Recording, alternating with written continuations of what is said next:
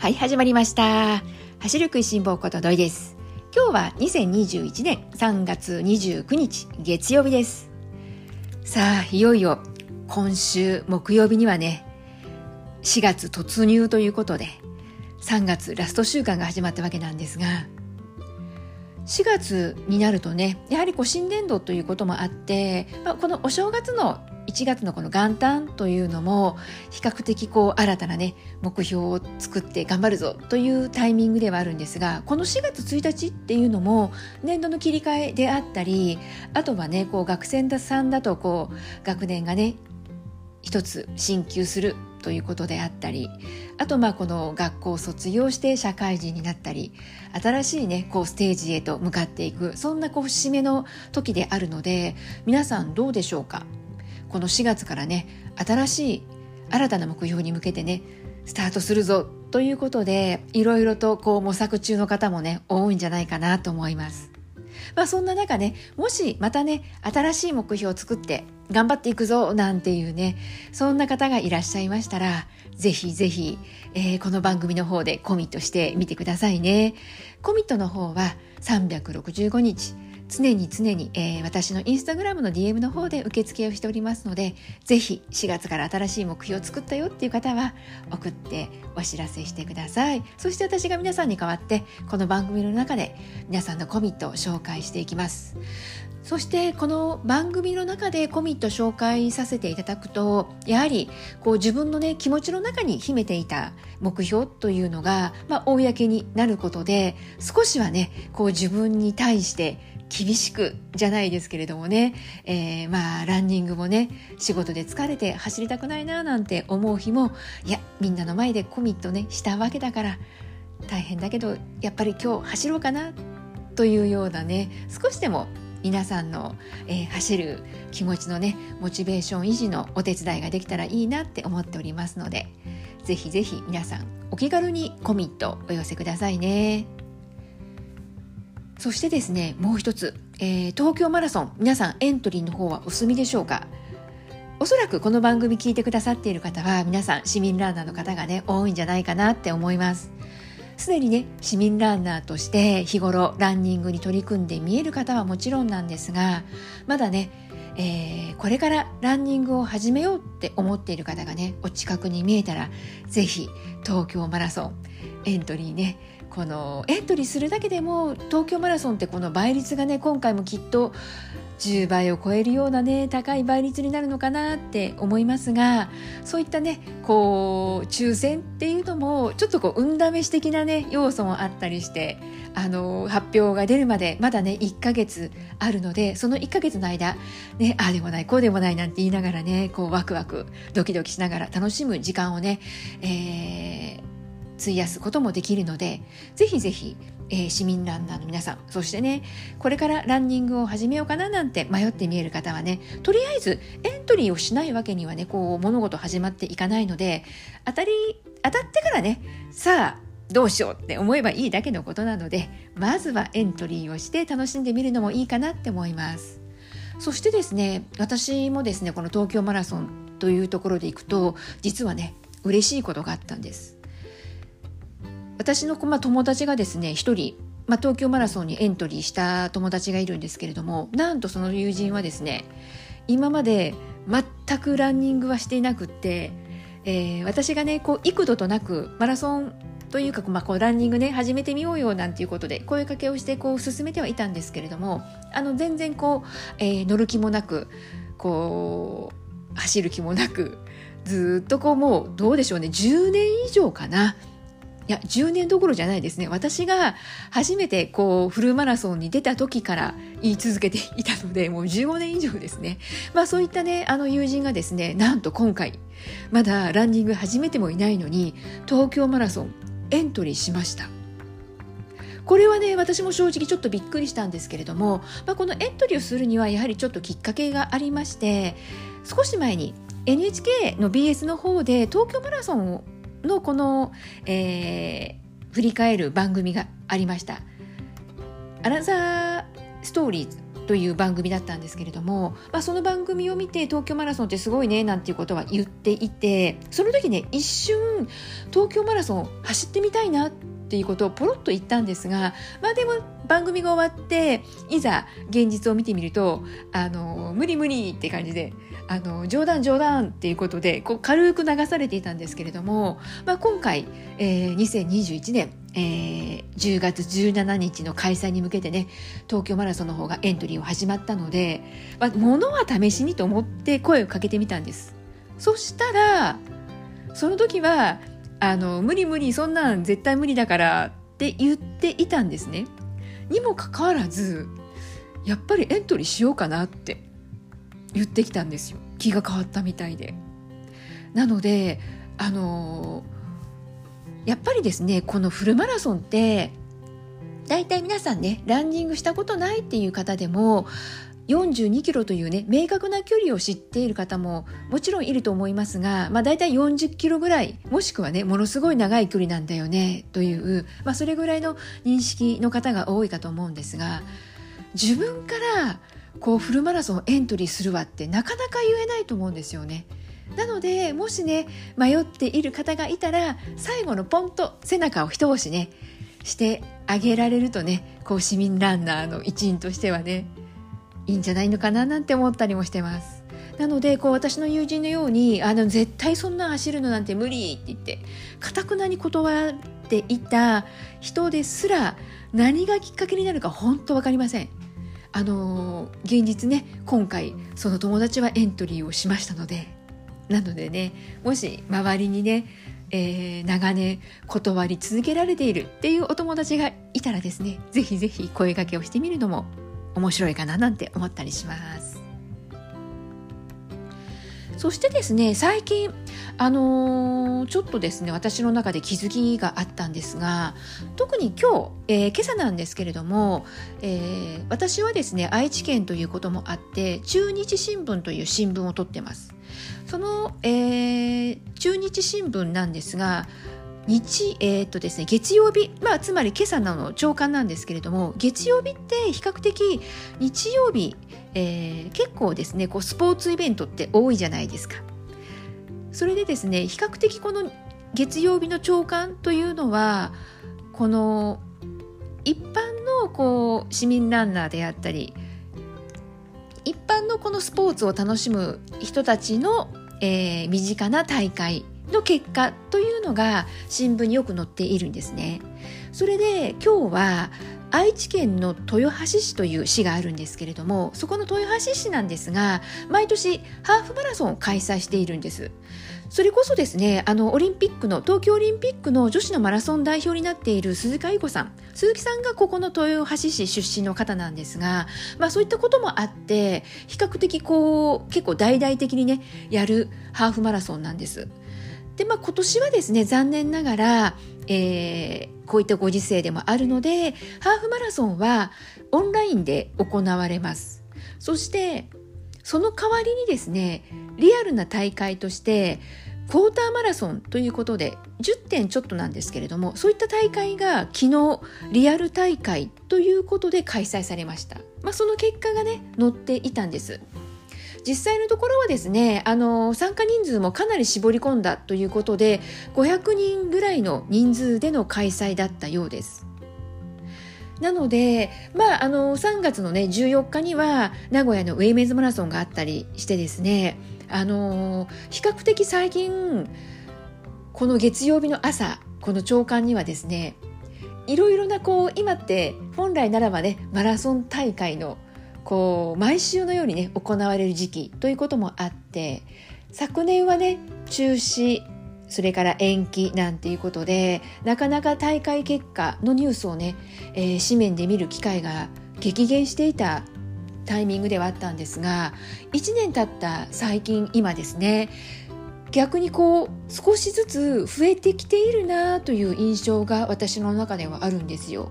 なので毎週こう月曜日ねこう新聞の紙面をめくりながらあどんな大会が行われたかなどうだったかななんていうのを楽しみに朝見てますなのでね今回はねこの豊橋の、えー、ハーフマラソン、えー、ハーフマラソンはオンラインということでその代わりのこのクォーターマラソンが大きく記事としてね取り上げられていたのでちょっと嬉しかったですね。まあね確かにね今までのと同じねやり方の開催ということはできずに、まあ、今回この豊橋のハーフマラソンに関してはハーフはオンライン。その代わり距離を短くそして人数規模を小さくということで新しいやり方をまあ実際実施したわけでして。なのでねそれこそこのね、えーと、今回このクォーターマラソンの方なんですがリアル大会ということもあるので大会の、えー、前後、えー、1週間は健康管理シートをつけて、えー、大会の日には1週間前からチェックをしたそのですね管理シートを提出をしなくちゃいけない。ということで参加する私たちにもこの体温のチェックであったり体調のチェックっていうことは、まあ、求められるような時代にはなってきました。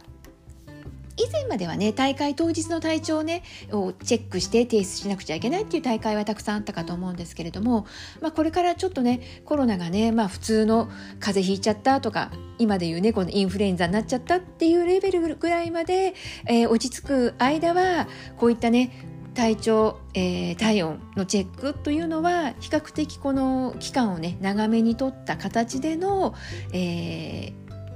ある意味まあ自己管理の責任がまあ問われるところでもあるんですが、まあ、こういったやり方が、まあ、こう一般的になっていく、まあ、そんなね、え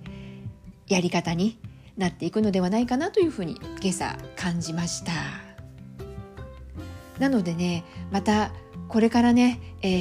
すで、ー、にも始まっているところもあるかと思いますしこれからねいろいろな大会が少しずつやれる範囲での形でそれぞれのね、えー、地域でねいろいろこう工夫されて開催という方向にね少しずつ向かっていっているかと思います。なのでまたねいろいろなマラソン大会の情報とかも教えていただけると嬉しいなって思いますあとこの最近の印象としてはやはりこの今規模を縮小してという部分であったり、まあ、状況が状況というところもあるので比較的ですねこの告知という部分告知が以前のようにこう大々的にやらやってないなという感じがしています。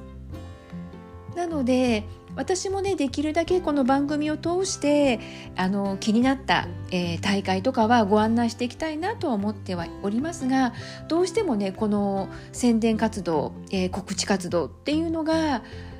あまりこうおっぴらにねこうやっていないようなそんな印象が最近ありますのでなのでぜひぜひ皆さんいろいろね全国の楽しい大会面白い大会行われるかと思いますのでそういった情報もねよかったらまたぜひ教えてください。そしたらね私がまたこの番組の中でも皆さんにねどしどしご紹介していきたいななんて思ってます。はい、それではですね、今日のまあ本題というかですね、久しぶりにね、あのー、勝手にリコメンドということで、まあ私が気になったものをね、えー、ちょっとこう紹介してですね、おすすめしましょうなんていう、まあ勝手にリコメンドを今日ね、していきたいなって思います。何をね、今日は勝手にリコメンドしようかなと思ってるかというと、実はね、久々にランニングのシューズです。靴です。なんでね、あのーシューズ。私あまりこうシューズにめちゃめちゃこだわっていてめっちゃ詳しくってっていうタイプではないんですがちょっとこう皆さんにね告知しようかなと思ったかというとマイナーな靴だからです。実はですね、えー、以前この番組の中でも私が、えー、数少ないランニングシューズを紹介した中の一つなんですがヨネックスです。ヨネックスと聞くとね皆さんえ？ランニング？とか このねランニングとねこう割と縁遠いというかねヨネックスがランニングシューズ作っているの？って思われるね市民ランナーの方も多いかと思うんですが実はですねこのヨネックスといえばテニスやねバドミントン、まあ、いわゆるこのラケットのことではね有名じゃないですか。そのねヨネックスさんも実はね少し前からあのー、ランニングの方もねランニングシューズの方も頑張って作ってみえて私がですね去年の夏春夏ぐらいでしたかねあのヨネックスさんのセーフラン100というカーボン入りのランニングシューズを購入しました。その時にねちょっとご紹介させてもらったんですがまあ今回ですねまた新たに4月の上旬ということで明確な日にちの方はまだ、えー、っと告知されてはいないんですが新たにセーフランセーフランエアラスということでまたですねこのランニングシューズ出ることになったようなんです。なのでちょっとですねマイナーなシューズだけに知らない方も多いかなと思ってですねご紹介させていただこうかなって思います。このセーフランシリーズなんですけれどもセーフラン100の時もそうだったんですがあの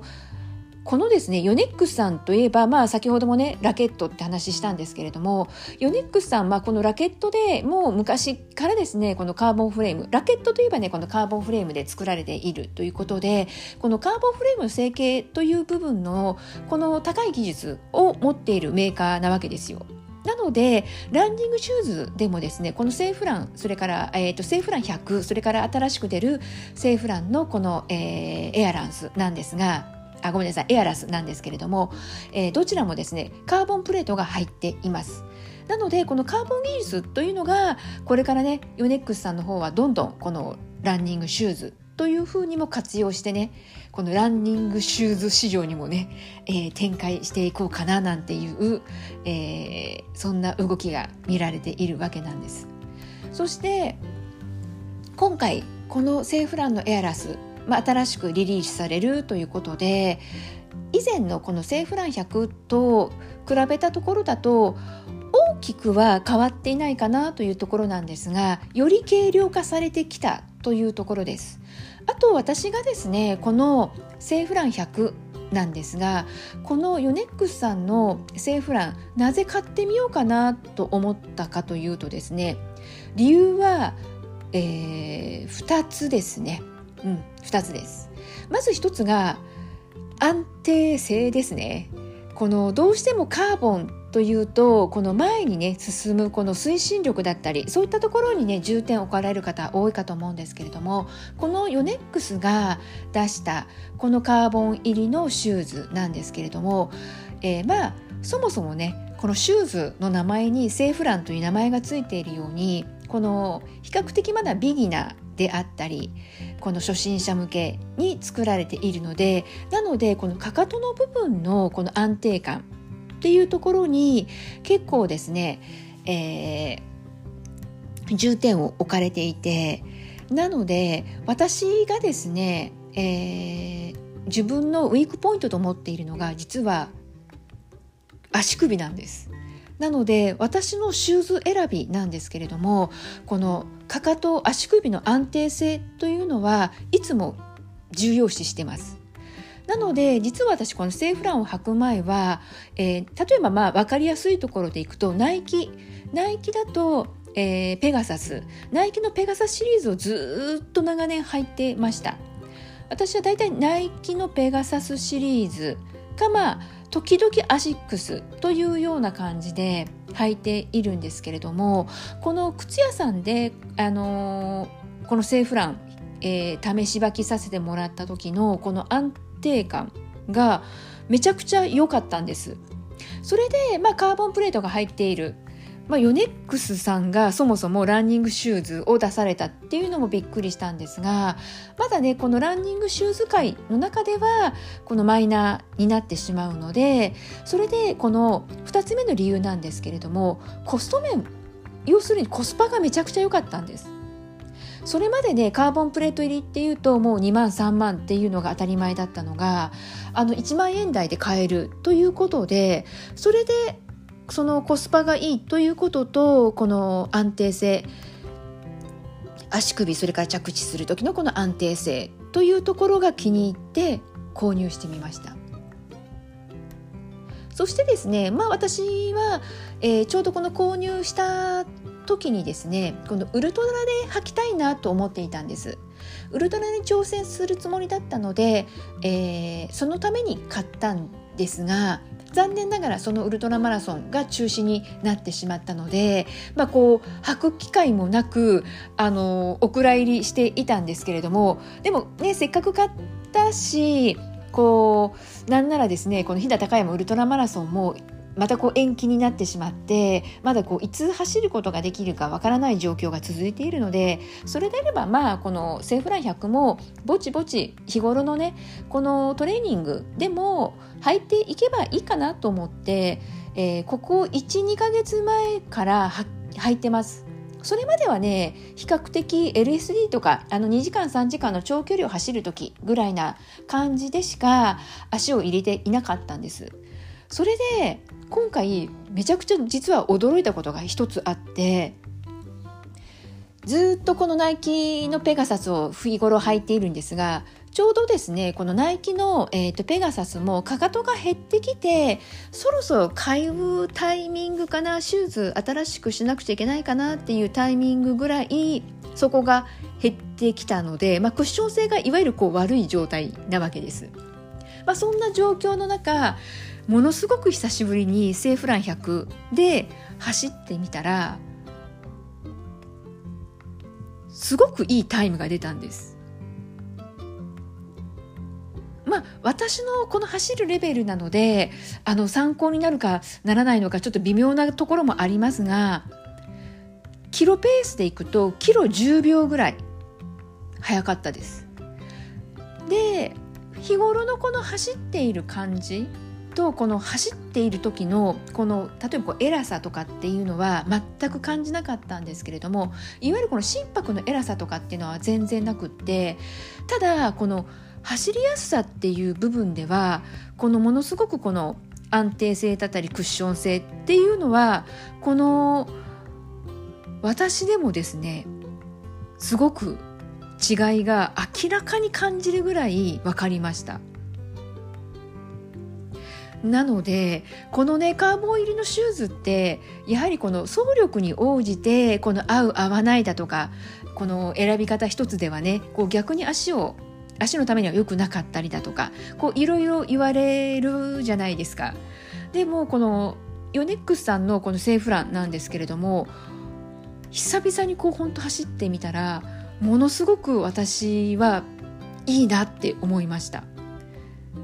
はしめちゃくちゃこう走りやすかったし安心して走れたしなんでやっぱりこのクッション性私の場合だとまだこう脚力がないのでまだまだこうクッション性に頼ってこう走っている部分があるんだなっていうことを痛感しましたしなのでまだまだこう脚力っていう部分もちょっとこうね足を作っていかなくちゃいけないんだなというふうにも思いました。でもですね本当この反発を感じたりだとかなんならこの若干こう推進力的な部分っていうのも味わうこともできましたしこの履いてみた良さっていうのは買った直後このセーフランを買った直後のこの去年の春頃なんですがその頃にその頃もですねあのいいなというふうには思ったんですが正直ねここまでいいとは思わなかったんです。明らかに今回久しぶりに履いた方がめちゃいいじゃんこの靴っていう感じだったのでなんでねもしこのまだねこうカーボンプレート入りの靴っていうのを履いたことがない気にはなってるけどちょっとなーということで二の足を踏んでいた方。もしねその二の足を踏むっていう部分がコスト面ということであればこのヨネックスさんのセーフランシリーズなんですけれどもめちゃくちゃコスパいいかなって思います。そして特にあのこの新しいこの新しさにこだわらないよっていう方であればこのセーフラン100からですね今回4月にえー、セーフランエアラスが発売されるということもあって今もこのセーフラン100がなんなら半額近い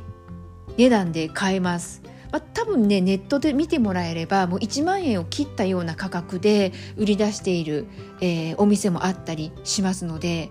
もしこうねお試しで買うにはちょっとね2万も3万もということで躊躇されていた方はあのよかったらこのヨネックスさんのセーフラン試していただけるといいかなって思います。でなんならえー、まあ1年前のね、えー、商品にはなっちゃいますけれどもセーフラン100だったら今ならねもう半額で買えるチャンスもありますそしてまあ4月になればエアラスということで新シリーズの発売になるのでなんでねこのあちなみにこのエアラスの方も、えー、とカーボンプレート入りなんですが税込みで1万7600円ということなのであの他のメーカーのカーボンプレート入りのランニングシューズのことを考えるとめちゃくちゃあのお値打ちな価格設定になっているかなって思います。まあそんなわけでですね、えー、久しぶりに、まあ、勝手にリコメンドということでこのヨネックスさんの新しく4月に発売されるセーフランエアラスこちらの方をねご紹介させていただきましたちなみにこのエアラスですけれどもセーフラン100から良くなった点なんですけれどもカラーバリエーションが良くなったなっていうのも一つ申し上げておきます。このねセーフラン100が出た時私が唯一ね買うか買うあの買わないか最後まで悩んだ点はね実は色でした。色があのヨネックスさん本当ごめんなさいなんですけれどもあの正直、えー、この色か、うん、悩むなっていう感じだったんです。まあ、悩んだ末、まあ、結局買うは買ったんですけれどももうちょっとね色がなんとかなったらなっていう希望はありました。で、まあ、今回このエアラスあのカラーバリエーションも今もうあのホームページ見ていただければいろいろこう出てきてます。でまあ私ね個人的な好みでいくとヨネックスさんもう一声っていうとこなんですけれどもそれでもセーフラン100の時のことを思えばあの全然かっこいいカラーバリエーション出てますのでなのでね、えー、もし気になった方はですね、ぜひぜひ一度ですね、ヨネックスさんのホームページ見ていただいて、チェックしてもらえると嬉しいなって思います。えー、それではですね、今日は、えー、ヨネックスさんの新しいランニングシューズをリコメンドさせていただきましたけれども、この辺りで終わりにしたいなって思います。では今日もですね、最後まで聞いてくださった皆さんありがとうございます。それではまた次回元気にお会いしましょうね。ではでは、またね